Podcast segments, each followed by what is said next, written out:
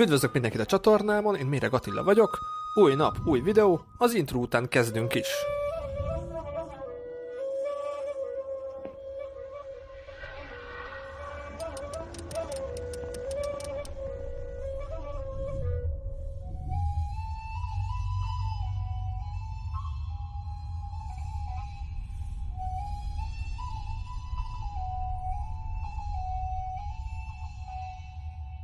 Szia René, üdvözöllek a műsorban, nagyon örülök, hogy veled is összehozzuk ezt a beszélgetést. Szia Attila, én is nagyon-nagyon örülök, és köszönöm a meghívást, örülök, hogy itt lehetek.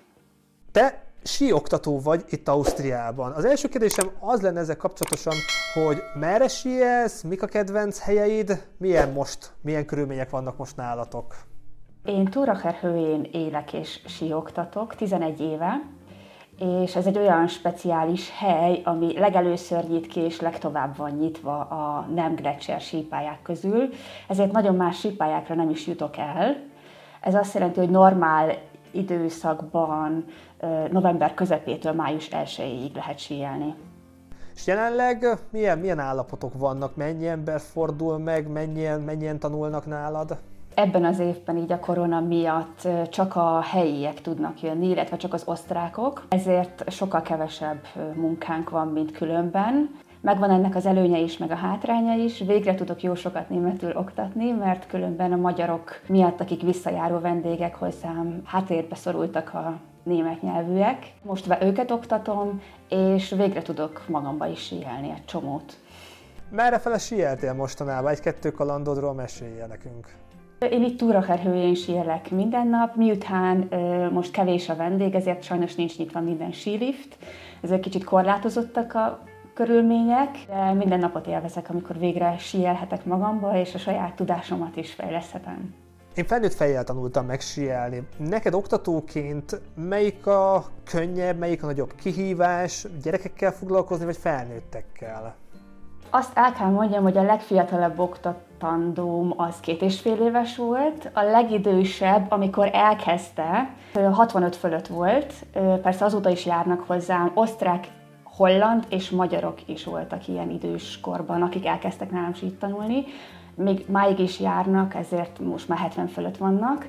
Mindegyiknek megvan az előnye, illetve a hátránya. Ugye a kis gyerekeknél teljesen más metódust kell használni, mint a felnőtteknél. A kisgyerekeknél egyszerűen mutatni kell, és csinálják utánat. Egy felnőtt viszont mindenre rákérdez, hogy rendben, de miért?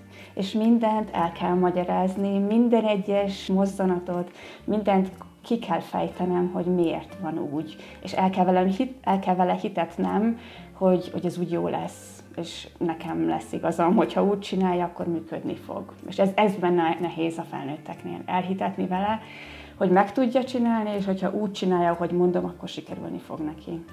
Mit javasolsz azoknak, akik mondjuk óckodnak felnőtt fejjel belevágni a sielésbe, hogy mennyire nehéz, mire figyeljenek, akár YouTube oktató videókat nézzenek meg előtte, hogy mik a tapasztalataid ezzel kapcsolatosan?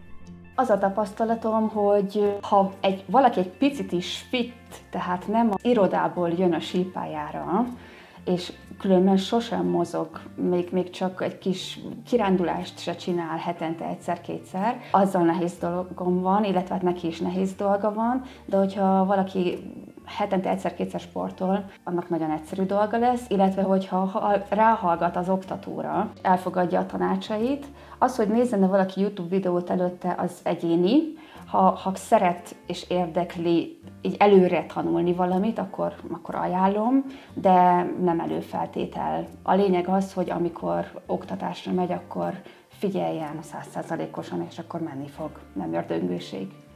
És aki elkezd síelni, és élvezi, tetszik neki, hány nap alatt lehet elérni azt a szintet, hogy már mondjuk kisebb, könnyedebb pályákra is rá tudjon menni, meg tényleg élvezi tudja magát a síelést oktató nélkül?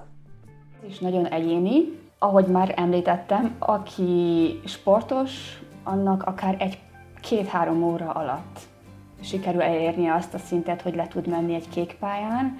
aki kevésbé sportos vagy óvatosabb, mint általában a hölgyek, ugye most a felnőttekről beszélünk, nekik lehet, hogy egy-két-három napba is beletelik, míg elmennek menni egyedül, oktató nélkül. Náluk az a legnagyobb gond, hogy, hogy bátortalanok, vagy félnek esetleg új pályáktól, és ezért van szükségük egy oktatóra, hosszabb ideig, mint, mint mondjuk egy férfinek, de ez tényleg teljesen egyénfüggő, nem lehet általánosítani, ugyanúgy, mint nyelvtanulásnál. Valakinek gyorsabban megy, valakinek lassabban.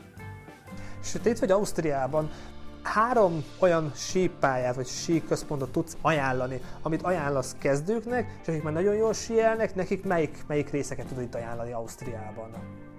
Miután Ausztriában rengeteg sípálya van, ezért nehéz kiemelni egyet, kettőt vagy hármat, de én azt tudom mondani, hogy mindenkinek az idejétől függ. Ha csak egy napra jön ki, vagy egy rövid hétvégére, akkor érdemesebb a közelési centrumokat megnézni, Magyarországhoz közelebb lévőket, és az ilyen 40 km alatti sípálya nagyságok bőven elegek. Aki viszont már rendszeresen síjel, illetve akár egy hétre elmegy, az nyugodtan elmehet távolabbi helyekre, ahol akár 50-100-150 km, vagy még több kilométer van egy sípálya rendszerben.